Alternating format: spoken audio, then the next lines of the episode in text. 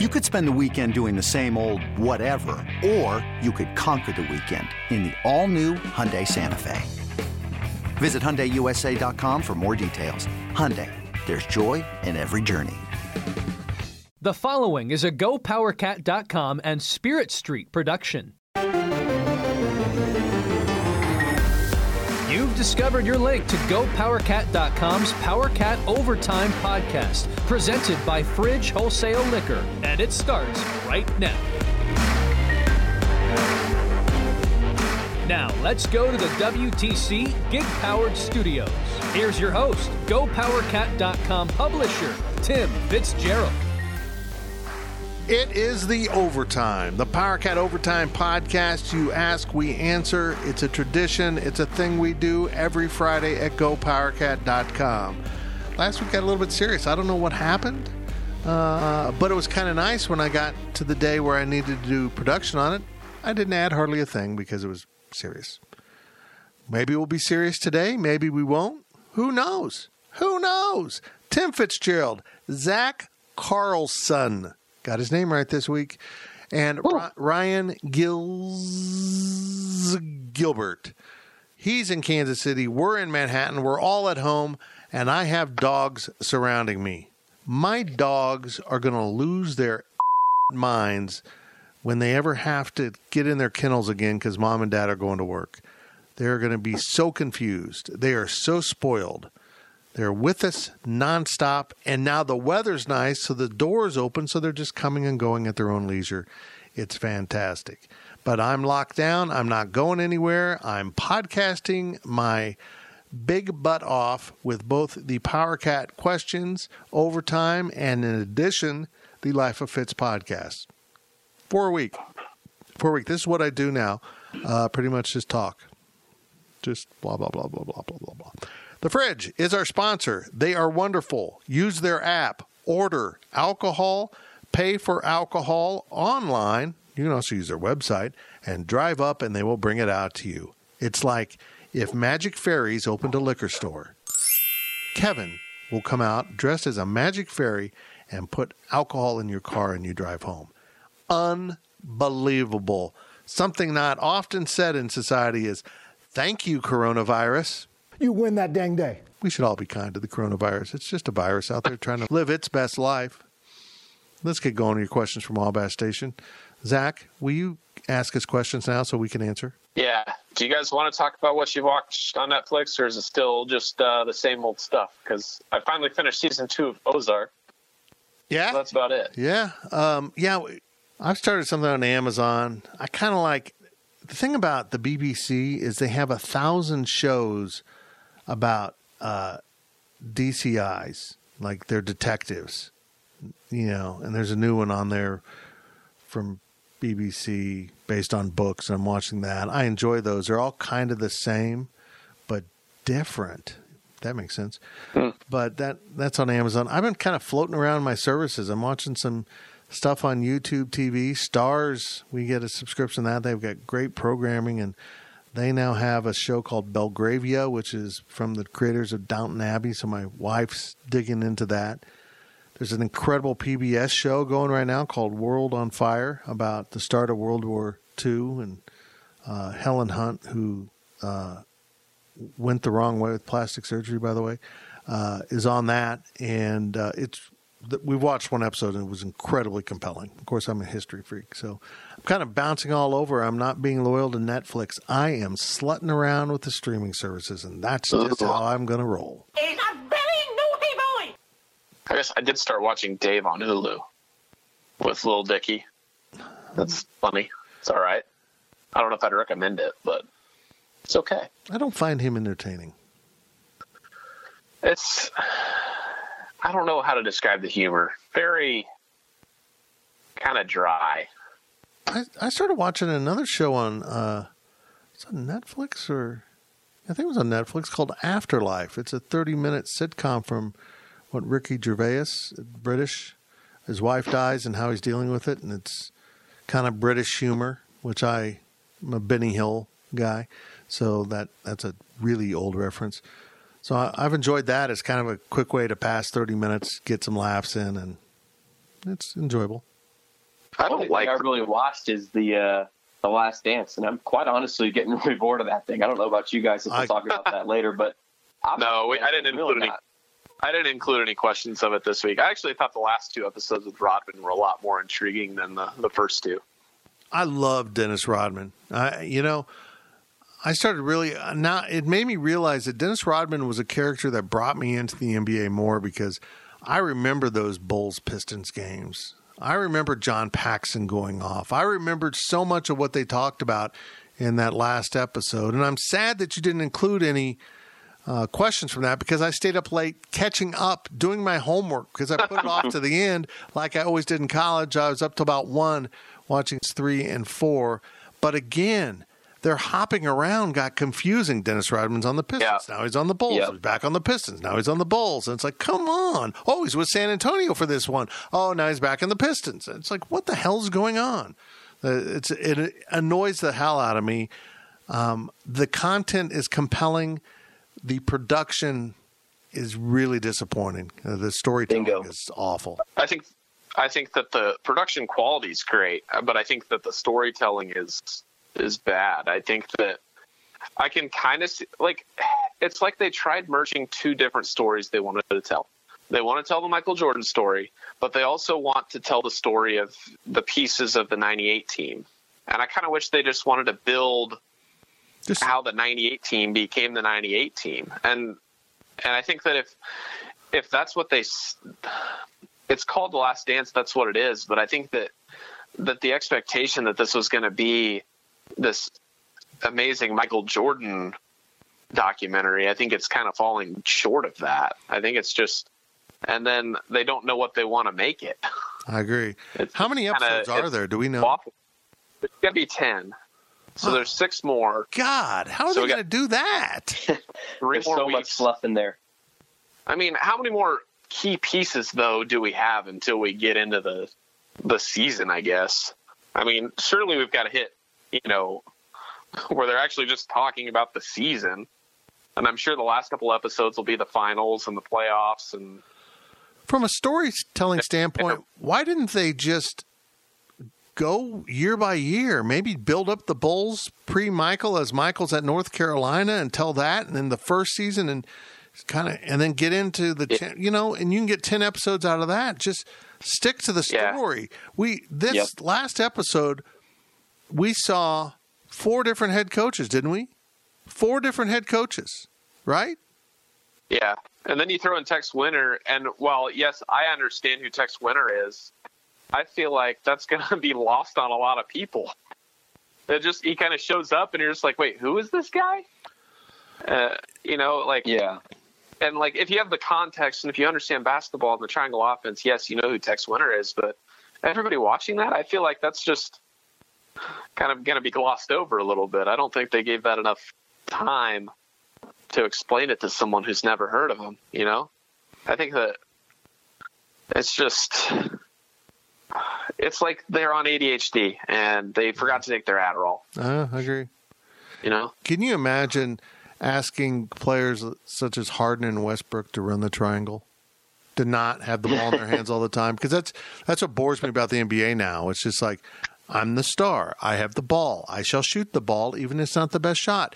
And I know this guy shoots better from three point range than I do, but I'm going to take the final shot because I'm the star.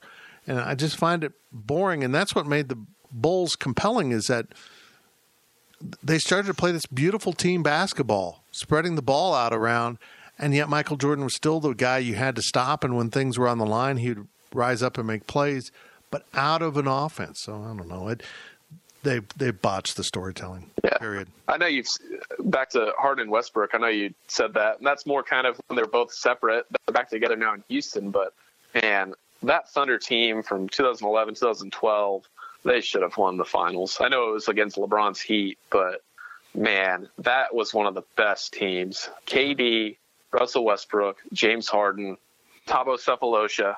Gesundheit. I know that that doesn't ring any bells for anybody, but he was he was my favorite. He was the glue guy that got ten points and started, but you didn't really hear much from him. But I loved watching that team. They were such a good team. Anyway, starting with with real questions from users from Eric Black TV. during the coronavirus lockdown, what have you done to pass the time that you never considered doing before, or at least never taken the time to do before? Well, uh, I started a podcast, which is weird to say because I, but I, up until this, I had never considered just doing a podcast of me calling people and talking to them. You know what I mean? It's, it's kind of just so simple.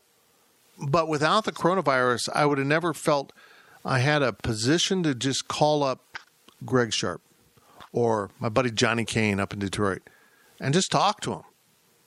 Uh, you know, and I just talked to Andrew Smith, the first coronavirus case in Manhattan and Riley County. We talked about everything under the sun, and it was an incredible conversation.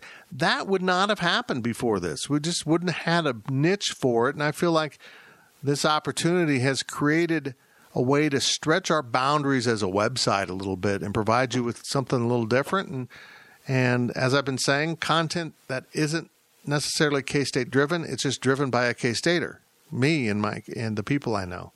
So I hope to get more athletes on. Just trying to get a hold of them has been a real challenge because uh, they're they're probably getting a lot of things like this pushed their way. But uh, Zach, you took them knitting. Tell talk about that. I did not take up knitting, but yesterday I did start. uh, I subscribed to Beachbody on Demand, and I started uh, T25 with Shaun T. Yeah, What? You're going to be so I'm- hot. I'm so sore, but I'm going to look so good in July. Hopefully, if I Mm. keep it up and I diet and don't go to McDonald's and Chipotle and get Chipotle delivered three times in a week, because that did happen last week, basically. Good job. Um, Mm, Zach. yeah, so body. I'm very, I'm very sore right now. And yes, it's called beach body. I don't think my body's going to look very beachy, but if I can lose 15 pounds around my stomach, I would be very happy. your stomach. my stomach. It's like made of sandwiches, stomach. Sure, but it's mostly burritos right now. Okay. Like they're just stacked in there. Gills, uh, have you? I don't understand what you're doing. Uh, You work delivering pizza pies uh, for Conglomero Pizza, um, and uh, you don't watch Netflix. I mean, I feel like you're up to something, like you're cooking meth, or uh, you're like stealing people's identity online to pass the time. What crimes are you committing during this coronavirus lockdown? Forging people's signatures Beautiful. on their Pizza Hut receipts. That's beautiful. I love that.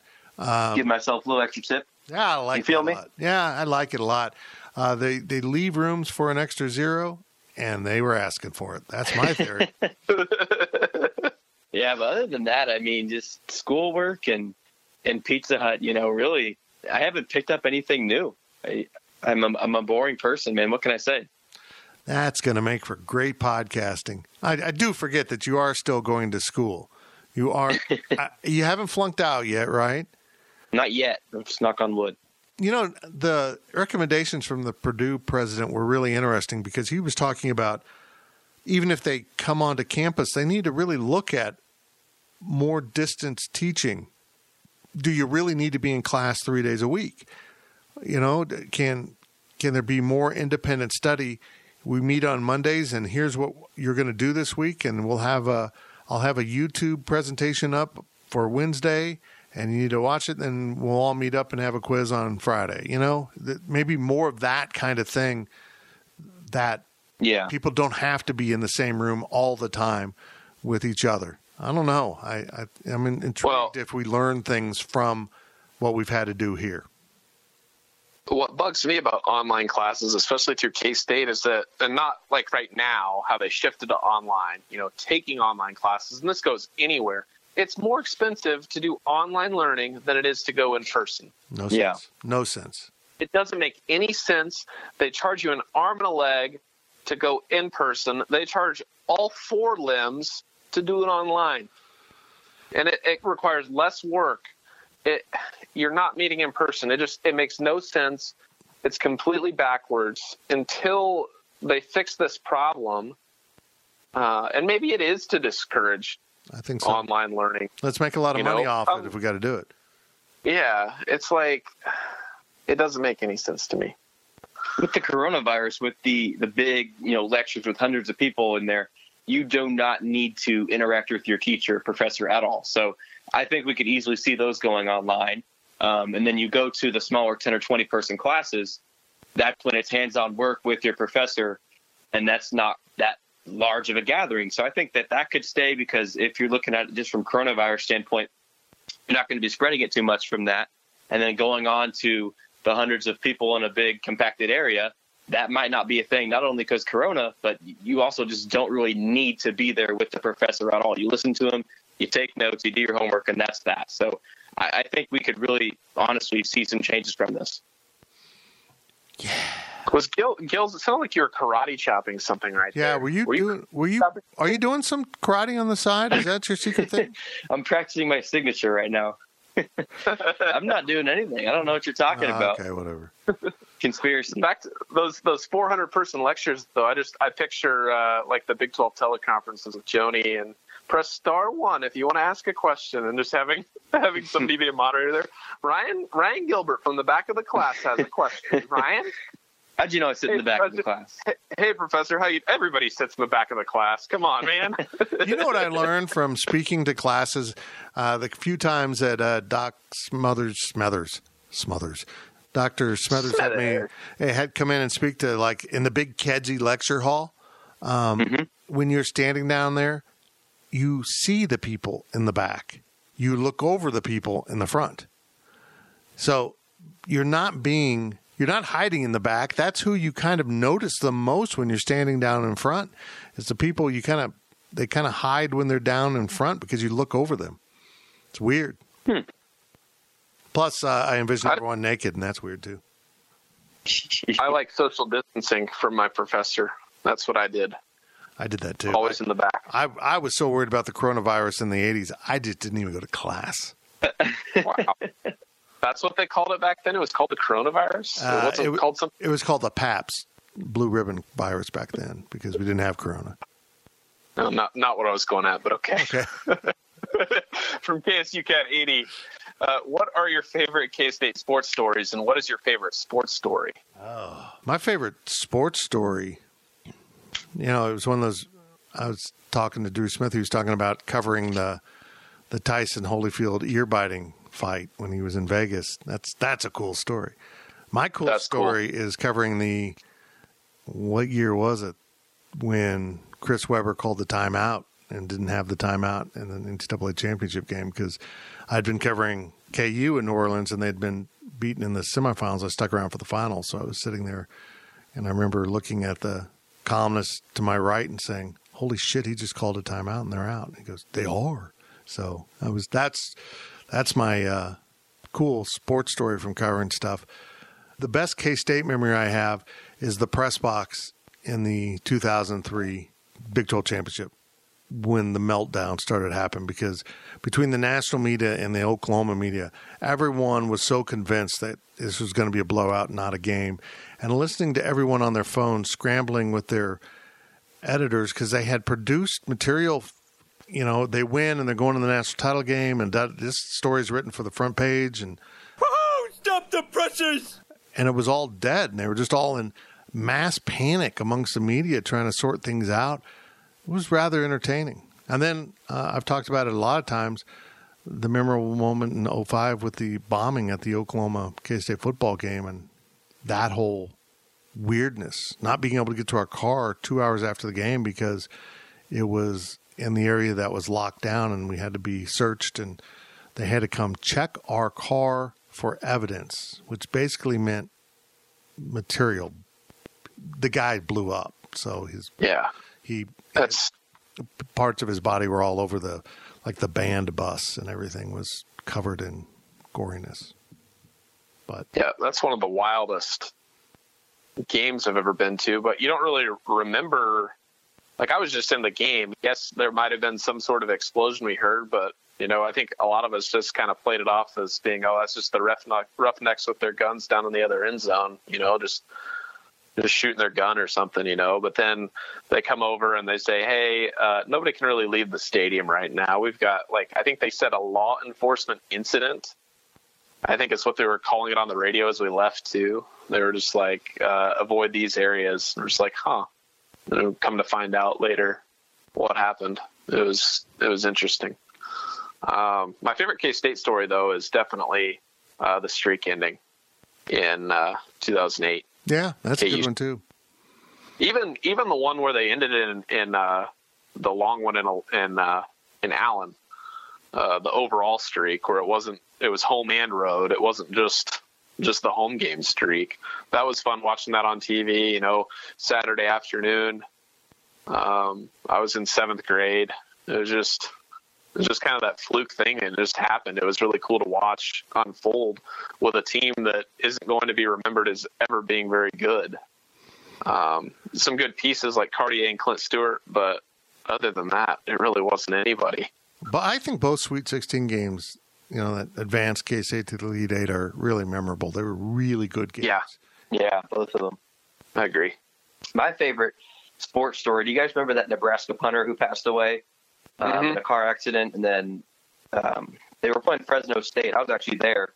Uh, please don't kill me. I was at a Nebraska game, but I was there, and uh, you know they uh, have uh, it's fourth down. They're going to punt, and then they have an empty backfield, and then they take the delay game in honor of that player, and then Fresno State declines it, and then at the end of the day, Nebraska slips away from Fresno State, and they win the game. But that I get goosebumps right now thinking about that. That was you know something really special um, to honor that guy. He also, uh, I think it was a Michigan State punter as well, passed away in that car accident with him. So really, really special there. That's for Kansas State, man. I don't. You guys kind of hit everything that was memorable. Um, I love seeing Rodney McGruder become a, so- a solid role player um, in the NBA. You know, just seeing him for years have to work at it and work at it.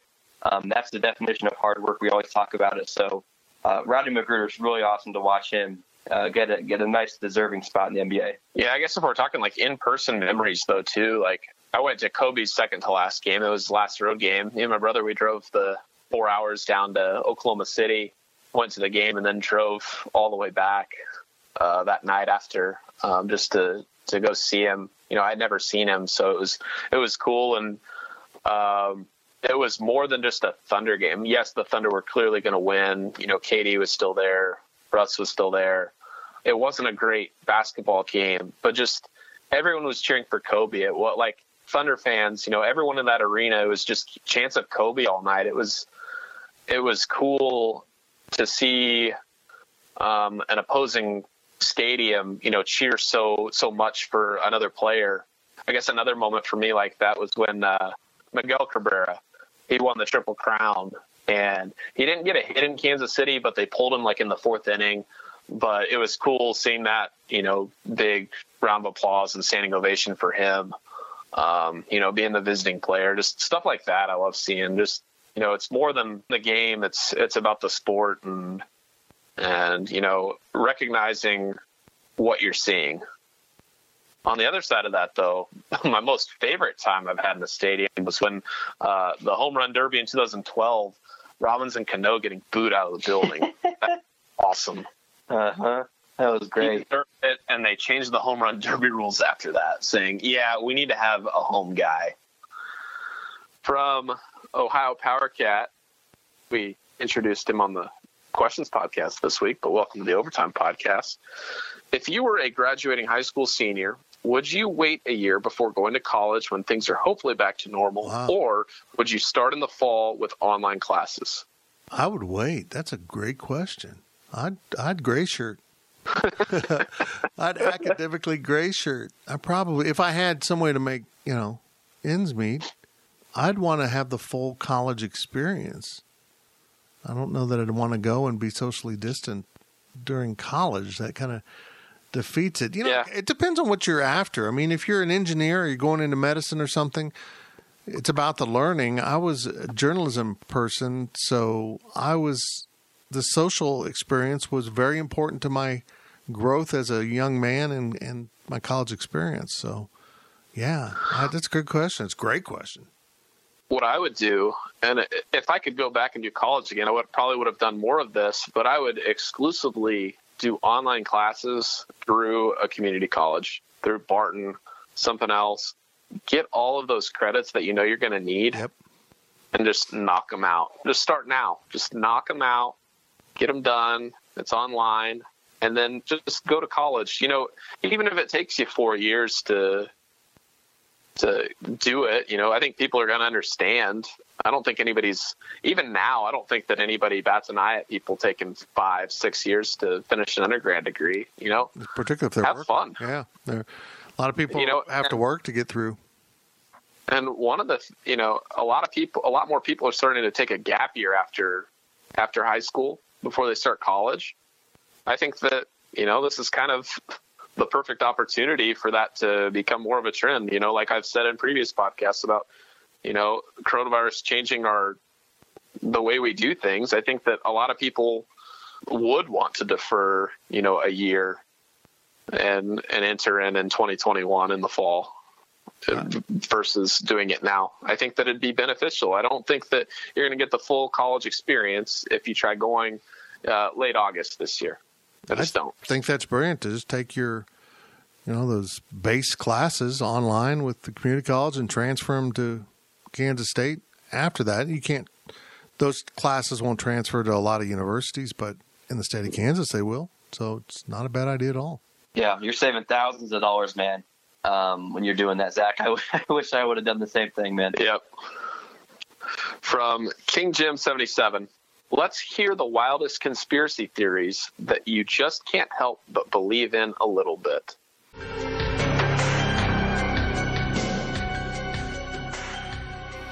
This is easy for me, and I hope they get into it on the last dance. Go. What is it? Michael Jordan was not retired from basketball. He was suspended Oh. for gambling. Oh. Wow. he was suspended and they mentioned this in the in his 30 for 30 jordan rides the bus when it covered him playing baseball and it was very brief but they did mention it that uh that you know Jor- michael jordan's a gambler. I don't think that's any secret there but um, that he wasn't the conspiracy is that he wasn't just taking a break from basketball. That was mandated. That was that was not his choice. So he went goes plays oddly enough or easily enough in the Chicago White Sox farm organization, you know, it, it's just, it's, it's very convenient, you know, how he ends up in baseball the way he does. And he's able to stay, you know, somewhat relevant doing so. Uh, and then comes back to the Bulls and unretires. I just, I think that there was, he just didn't, after three, you know, three world championships, I don't think he just packs up and says, I'm, nah, I'm done. I'll wear the 45 in a couple of years. I don't think that that was. I don't think that that's what what happened. I think that he was he was told, "Hey, Huh. you're you're not you're not playing." That's a good one. Gills, you got any conspiracy theories you like? No, I don't have enough free time to go into that stuff, so I don't have anything really. Man, uh, did you see that the Navy just released uh, UFO videos? Yeah, I did see that, and I think the reason they did it was because the video had already been released outside of the military, Right. and they released themselves to just say, "Yes, this is what we have. This is legitimate video, or we don't want you to question the authenticity of this video." But Yeah, it was interesting. What's the video? Is it just a light or UFOs, yeah, what, yeah. what have we There's like, yeah, there's. I mean, jet there's three ob- with- or two, yeah. yeah. two or three objects that are moving very quickly that the that the was it navy navy pilots they didn't they didn't understand what they didn't know what it was so you know it could have been a drone it could have been another country but i'm sure there's an explanation for it but if if you want the wild one, it I'm absolutely a believer that uh, those UFOs, unidentified flying objects, are real. A lot of them have been fake, but there are real. The source of them, I'm not sure. I think that a lot of it is our own military. I think we have technology that we don't recognize publicly. Um, and, but I think the world knows we have it. And that's why they probably are a little bit timid messing with us at times. Um, but I think there's unknown sources too. That's my wild one. I, I don't know that I'm not arrogant to think that in this wide expanse we're the only ones here or the knowledge we have of science is, you know, all complete, even near it. and there might be people that or beings that can travel from spot to spot much quicker. I'm, I'll buy that. I'll buy. I'm not not going to rule it out. Um, also, could be time. You know, it could be someone moving between time. It's humans, but from different parts. I'm I'm into all that. I I'm open to all that. I'm not saying that's what's happening. I'm not just going to Yeah. discredit it. The one that I am convinced is true is a conspiracy theory, uh, and was somewhat confirmed when Becky and I went to the Mob Museum in Las Vegas, an incredible place in Las Vegas. It's the old courthouse, three stories of the complete history of the United States Mafia. Um, and as you're walking out, the last video playing is people from the mob talking about the members of the mafia that had the Kennedy brothers killed because they turned on them. And if you know your history, the last votes in on the night that JFK was elected were from Chicago, which should not have ever been the last votes in. And it gave him enough votes, just enough votes, to win Illinois and thus win the election against Nixon and become president. And then Bobby Kennedy immediately launched into investigating the mob and trying to break up organized crime and their own money. Their father had been uh, a smuggler of alcohol during the Prohibition, so his money was built through the mob. Their entire family fortunes built through the mob, and then they turned on the mob. And I believe the mob killed him. That's my conspiracy theory, and and you can't convince me otherwise. You can come up with other theories. The Soviets did it. The Cubans did it. I think there is very strong evidence that organized crime uh, killed JFK and then RFK. Uh, I enjoy back to the UFO thing. I enjoy conspiracy theories like that. Not that that I necessarily believe them, but like the Roswell incident, um, you know, all the stuff on that. I, I love the theory that like Area 51 isn't the the secret alien base that like that's the that's the base that you the government wants people to think is where they keep aliens and stuff but then like there's these secondary bases like there's one possibly like in utah but the one i love the most is that there's like this this base in new mexico and i guess that it might even be like if you're looking at a map like on a on a plane like on the navigation it's just like this black dot because i remember one of my friends who was flying and he was flying with someone and they said what is that? And I'm like oh you don't want to know what that is. I guess he was like previous military or something but it's like possibly the spot in New Mexico that's like this like nine story like underground base of just like haunts and horrors of aliens and monsters and whatnot. I'd love to. bel I'd love it if it was cool or if it was real, but uh, like it just it's so ridiculous. But stuff like that and like the Denver airport conspiracy Yeah. that it's Yeah, that's what I was gonna Vegas for the- mention. for the New World that one. Order. Um, but just stuff like that is is interesting. But I do one. This isn't really a conspiracy theory that's that's anything, but I do believe that the U.S. government has things and is working on things that the president, regardless of who it is, that is kept secret from the president. Right. That he does not have any control, is not working on it.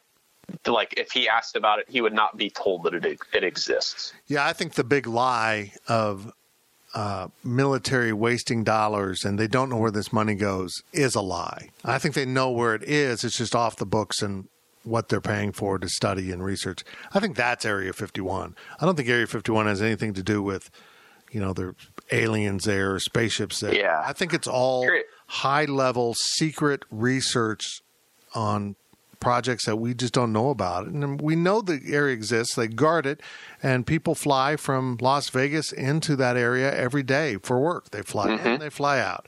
And that you know, so I just think it's a high level research area and they don't want people finding out what's going on. Yeah, I think I think they worked on the F thirty five, the new plane that the government's spent billions and billions of dollars on. Just stuff like that is just uh, it's more of a I think an aircraft development base more than anything. Knowing how to speak and understand a new language can be an invaluable tool when traveling, meeting new friends, or just even to master a new skill. But it's not always simple when you're bogged down by textbooks and structure classes. That's why so many people trust Rosetta Stone. Rosetta Stone is the most trusted language learning program, available on desktop or as an app. It truly immerses you in the language you want to learn, like Spanish, French, Italian, Chinese, and more. You won't just be studying English translations. The Rosetta Stone intuitive process helps you pick up a language naturally, first with words, then phrases, then sentences. Don't put off learning that language. There's no better time than right now to get started. For a very limited time, listeners can get Rosetta Stone's lifetime membership for 50% off. Visit rosettastone.com slash rs10. That's 50% off unlimited access to 25 language courses for the rest of your life. Redeem your 50% off at rosettastone.com slash rs10 today. I'm Sandra, and I'm just the professional your small business was looking for. But you didn't hire me because you didn't use LinkedIn jobs. LinkedIn has professionals you can't find anywhere else, including those who aren't actively looking for a new job, but might be open to the perfect role, like me. In a given month, over 70% of LinkedIn users don't visit other leading job sites. So if you're not looking on LinkedIn, you'll miss out on great candidates like Sandra. Start hiring professionals like a professional. Post your free job on linkedin.com slash recommend today. Moving on from our conspiracies to Estonia Cat. I bought a PlayStation 4 to help get me through the quarantine time. What games should I definitely check out? Young people answer. Take it away, Zach. Uh, see, I, I included this knowing that I'm probably the resident gamer here, but I'm I'm a very casual gamer myself. I don't play the crazy role playing games or anything that's not quote unquote popular. So right now I've been playing Modern Warfare. It's the best if you played if you've played Call of Duty. This is the best Call of Duty game since Black Ops 2 probably. This is this is as good as it gets. It's an amazing game. Um, if you're into sports, you can't go wrong with playing Madden, FIFA, NBA 2K. You know, every year the, the new sports game is is as good as it gets. Uh, if you enjoy that, um, that's really all I can help you with. Rocket League's fun for a little bit. If that's kind of one of those games that kind of crosses into to being a gamer. Um, a lot of skill there required to play that, but you could play Minecraft if you're if you want to build stuff and you just be creative, I guess. But if you're a nerd, are, if you're a nerd, uh, but but Call of Duty is pretty much where I'm at right now. You can play Fortnite. Fortnite's still popular. It's free. Um, Call of Duty Warzone, which is part of Modern Warfare, but that's a free element, and that's their battle royale. So very similar to Fortnite. Um, but battle royales are pretty popular right now. If you want to try finding one of those, Apex Legends is also. I haven't played it, but it's very well reviewed. So just kind of depends on what you want to play. If you want to play a shooter, if you want to play sports, if you want to do something else. Oh, GTA 5 is like 15 bucks right now until the end of April. So I've actually thought about buying that because I never actually played GTA 5 all the way through. That'd be so, Grand Theft Auto. Yes, Grand Theft Auto. Uh, very illegal crimes. Speaking of Grand Theft Auto, and you can't do it on on a console, but like on computer, there's a lot of these guys that it, they've created this like cops mod. So like you're actually playing, you can either play the cops or the bad guys. So you're just rolling around, and you actually can like arrest people and just play as cops. It's obviously not an official game mode, but it's just funny watching stuff like that on YouTube where these guys are just playing as cops in a game that you're supposed to commit as many crimes as possible. See, kind of funny. Gills doesn't need to play that game. He's living that game in Johnson County. He's out there doing all kinds of Grand Theft Auto crap. Crimes upon crimes upon crimes, and when pulled over, he always has a pizza in his car. Sir, I'm delivering pizza. Some of these, the people at Pizza Hut tell me to put that on top of my car just for the reason that you won't get pulled over because an officer will let you go just because you know you're. you're I'm, I'm I'm I'm working on the front line in the in the streets of JoCo. Yeah. You know, that's really an interest. That would actually be a really good conspiracy. Is can you get pulled? How how fast do you have to go to in order before you get pulled over wearing a pizza, having a pizza livery on your vehicle? Yeah, it's a good question. You know? It's a great question. Moving on to Riley Gates, he asks a who, question. Who's who, that? Who? What? Uh, the username is Riley Gates. First time, I, first I time at, question right here. First, guy. first time, first time, long time. yeah. Uh, I see. I see businesses now doing alcoholic drinks to go. if liquor stores were shut down and you could only get your alcohol from one restaurant, what would it be? And he gives an example like a Nancy from So Long, you know, beer on tap, a fishbowl from Fats. You know, where where would you go to get your alcohol? Uh, well, golly, I mean, well, one that the fridge supplies. Yeah, I mean, but that that requires you uh, ordering things that need to be mixed. See, I think the key ingredient in every drink I enjoy is my mouth. So, I mean, how am I going to just buy a bottle of bourbon from a, from Tanner's? How am I going to? I mean, I guess I need Absolut Citron and and lemon and a little Sprite and water, and I'm good. I mean, I'm a simple man. Give me some Pacificos. I'm a simple fella. I don't need fancy margaritas or fish bowls or any of that. I guess if I got one thing to go, I would probably order a crap load of martinis, lemon drop martinis from Harry's, and go broke, but I would be so drunk it wouldn't matter that I was financially ruined. Nancy's do sound good, but like, I kind of want to just go to like Chili's because I go to Chili's enough as it is. You can get that Presidente margarita, you know, you can get all your beer you need. I mean, it's still a, it's still a full bar is a full bar, you know. So why do you need to order Nancy's to go? It's cheap yeah, beer it's, with pineapple juice. Make it yeah. at home, you lazy boobs. Right. I just I don't know. You got to go with like go. something mixed though, with like a, a, margarita, or like go to Coco Bolos and get a margarita from there. You know, like that'd be great. If I was down to one place, I would go to Kaw's on Thursdays for fifty cent wells. Oh, if it's for the rest of your life and you can only go on Thursdays for that deal, I don't know. Stock up for the week. Out. yeah, I guess so. it's not a bad. Uh value option there. So yeah, is it for Smart. taste or is it for your wallet? That's the question. I, that's what Thursdays are, right? Is it about taste or is it about wallet?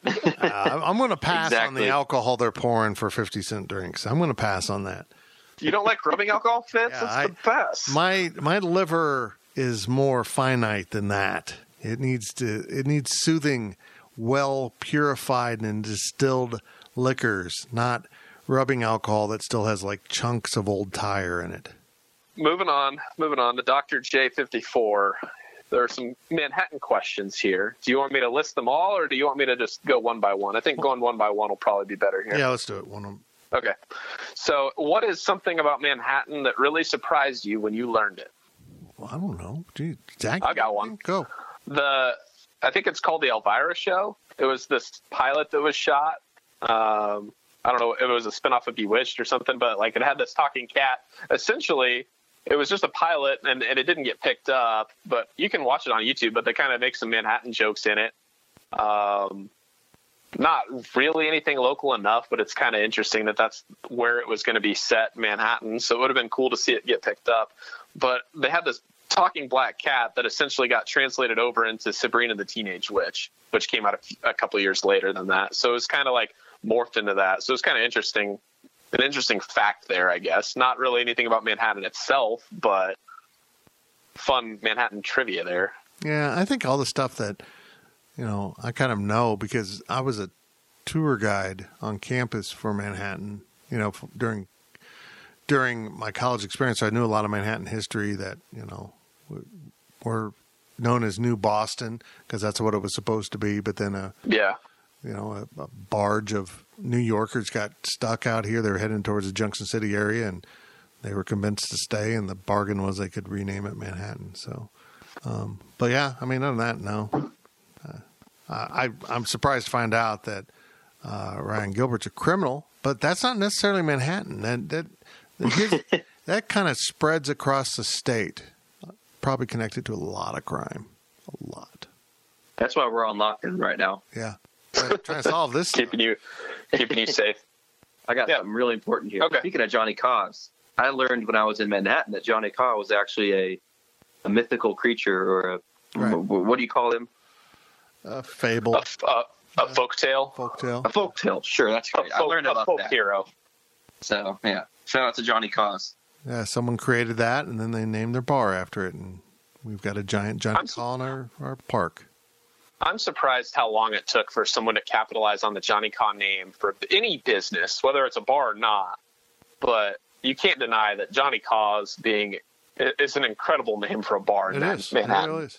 Uh, like I'm surprised how long it took for somebody to to come up with it because I don't even remember when was Johnny Kaw erected in in City Park. He said erect. Is it the 60s, and the 70s? okay. 1955. 1955. Did you look That's it what up? it says on the wiki. Yes, sir. Ah, gotta believe the wiki. Yeah, no, that's Oh, interesting. okay. It says 1966 was the construction, but it was Oh. Okay. created So- in 55. The tale, the folk tale, I guess, was the Okay. story, the folklore behind it was created. Okay. So it was the 60s. So it's built. All right. possible. It's possible at some time in the near future we will have at the other corner of City Park the K State mask statue. Oh, shut up. Go away. All right, another question. What is something about Manhattan you would like to see changed? I'd like more daily flights at the airport. I feel like Manhattan could have more daily flights, but damn, my hometown of Salina got into it and stole the Denver flight. I feel like we're spinning our wheels here with airports, small airports, an hour away from each other, fighting for customers. It just kind of sucks. I mean, seems like Manhattan would have been a good hub for that. I mean, you're when you're in Salina, you're you're an hour and a half away from the Wichita airport. I, an hour away from Manhattan. I don't know why they got a central air service in Salina. I don't understand that at all. I don't even know if it's part of the essential air service It anymore, is. but I know that's is it? It well, was- I it know was. Salina's. Okay, well, I think Salina themselves are subsidizing the flights for the most part. Yeah. That they put up the money. I think that the flights that go through Hays, I think that the Hays aspect of it, I think that that probably is essential air service, but it it really didn't help. I know that the airport director in Manhattan wasn't particularly thrilled with uh, with Salina picking that up. No, I mean, Uh, this airport would be it'd be really helpful to this entire region, Salina included, if it also had yeah, Denver and maybe you know I don't know some kind of East Coast or Atlanta, you know anything like that that got you to out into bigger hubs all around the country. Having Chicago and Dallas is wonderful, but you'd like to be able to go west and probably south. And there's been a lot of talk about one of the DC airports getting a flight because between the United States Army and now NBAF, there's going to be a demand for that on a regular basis, and it's government money that will pay the the quicker purchase. They'll pay the big dollars that you pay when you buy a ticket late. Yeah, I just looking at you know it'd be uh, yeah I'd love to have more flights and that's probably the same thing I'd change more flights but just the real the realisticness of you know where they'd go and what airline it would be it's just kind of hard to put the pieces in without seeing I guess what the demand is for these final destinations. And I wish Tuttle Creek was clear. I wish Tuttle Creek was, you know, just its foundation leads to it being a really murky, muddy lake. Yeah, I wish it was a pretty lake. It's just not a pretty lake. It's pretty to look at, but not to be on. I agree. Um, I wish there was another golf course. Really? I'd probably I'd put another golf course somewhere. Not necessarily that it can sustain it, but just I think that the country club is a little too short of a course and a little tight. Not I mean I, still like playing the country club, don't get me wrong, and I hope that the country club is here for years to come. And then I think on the other end, I think Colbert is just such a different golf course to what I guess I want to play. I'd love to see something a little more walkable, but on that same challenge scale, I guess. A little longer of a course, um, but something that isn't so drastic in elevation change and so much. You got to hit it 250 yards to this spot if you want to be safe, or you're going to be in the native grass. Just less trouble, I guess, but still being a, a decent championship level course. Something that you could actually host a you know either a college tournament or a, a you know maybe a professional tournament but colbert hills is a terrible golf course for having any sort of hope of having a professional tournament out there it's just you'd have to use golf carts at some points of it you couldn't walk the whole thing it, it'd take six hours if you wanted to walk it I would have there be less road construction, which I guess I would change. I would want uh, better roads. Um, I'm getting really sick and tired of all that construction. It's constant, just constant. yeah Um, I'd probably build garages for Aggieville, and I wish Aggieville was a bigger district. You know, a little more diverse, and went another block or went out to Bluemont, something. I just kind of wish Aggieville had been given its full opportunity to, to develop by city government instead of being restrained all the time. I'd love to see a thousand to fifteen hundred capacity uh, like concert venue done in Aggieville. Like, I agree. like something where you can just you can have that kind of up and coming. I don't know, country star, pop star, whatever. You know, someone that resonates with the college generation, kind of like what the is it the Grenada in Lawrence? The Granada, yeah. Granada. Oh, I'm sorry, Lawrence. Uh, you know, something similar to that, just to where you can actually get concerts coming in because Lawrence literally has concerts every week of somebody that's Yeah. decently famous, and K State gets maybe one or two concerts a year, and usually one or two of them, you know, all of them are usually those country up and comers that probably wouldn't even play in Lawrence anyway. You know, just kind of play into the stereotype of being a, an ag town, I guess. Um, next question is What's your favorite place to eat in Manhattan that has never been a sponsor of the podcast? They were never sponsored the podcast. I mean, it's Taco Lucha. They've sponsored us. Yeah, they've Yeah. sponsored us on the magazine side, but Taco Lucha and Solong are still places I go to. Um, and Wahoo was a sponsor. Mm, Bourbon and Baker, Wine Dive, Hmm.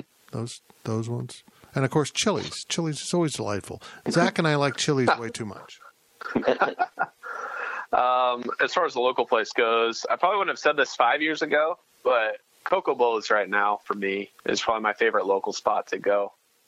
Um, I used to not really like going there that much. I'd still eat it, but now, especially drinking like five dollar margarita crafts on Thursdays, I think they have the price, but you know it's and with the covered patio, even in the winter, it's nice and warm. It's it's a decent spot to to go to.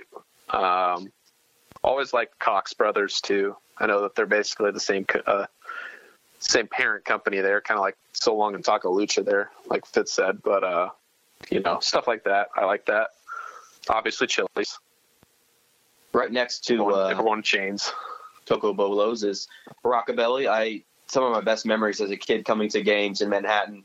Um, my family loves Rockabilly. We always go there on game days. Um, the food, I don't love the food, but just kind of the memory, um, the small little atmosphere in there. Uh, I really have some good times there.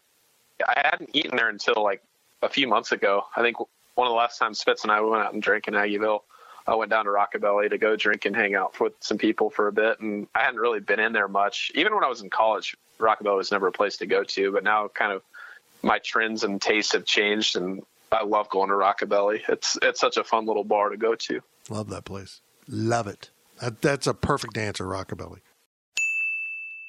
Last question of the podcast, and last one of the Manhattan questions. What is the most beautiful place in nature in or around Manhattan? Pillsbury Crossing is awfully cool. Just the Konza Prairie is pretty. I don't know. There's I, Yeah. that drive between I'm- Manhattan and Council Grove. I love it. Yeah, it's that's probably any any place where you can go through the Flint Hills and you're experiencing the elevation change, and you're just kind of out on a back road. I think that that's that's kind of cool in nature. Um, I love I love just kind of like sitting in one of the valleys around Manhattan and just kind of looking up around and seeing the hills and how they're flat. Um, I love going up kind of kind of top of the worldish. Um, I think that's a cool place to just kind of look out and see, you know, the city and just kind of how it sits kind of in this bowl surrounded by these flat topped hills. Um, I think that's kind of cool. Um, I've never been to Pillsbury Crossing. That's probably my biggest uh, Manhattanite sin. But I never see, I never picture Pillsbury being like this cool place in nature. I just think of it as this place where everybody would go to drink in high school and college and just kind of get kicked out by the cops. So that's that's how I associated it with. that's it, Fitz. Very good. That's the Power Cat Overtime podcast. It was long. I hope it was delightful, but it is done. Go about your life now, people. Go mingle with your family, but stay away from strangers. Don't trust them. Just they're just put a mask on and scowl. That's how we should need to handle this. Just scowl a lot. You've been listening to the Power Cat Overtime Podcast, presented by Fridge Wholesale Liquor. Power Cat Podcast, all rights reserved, gopowercat.com and Spirit Street Publishing. On May 23rd, I want to go back to normal. What's normal? The Paramount Plus original series, Evil, returns. We've already hunted werewolves, demons. And now what? A baby Antichrist? Okie dokie. Prepare yourself. You will not beat us. For the end. I have visions of hell. Make it stop. Make it shut up. You're not gonna survive this. Evil, the final season. Streaming May 23rd, only on Paramount Plus.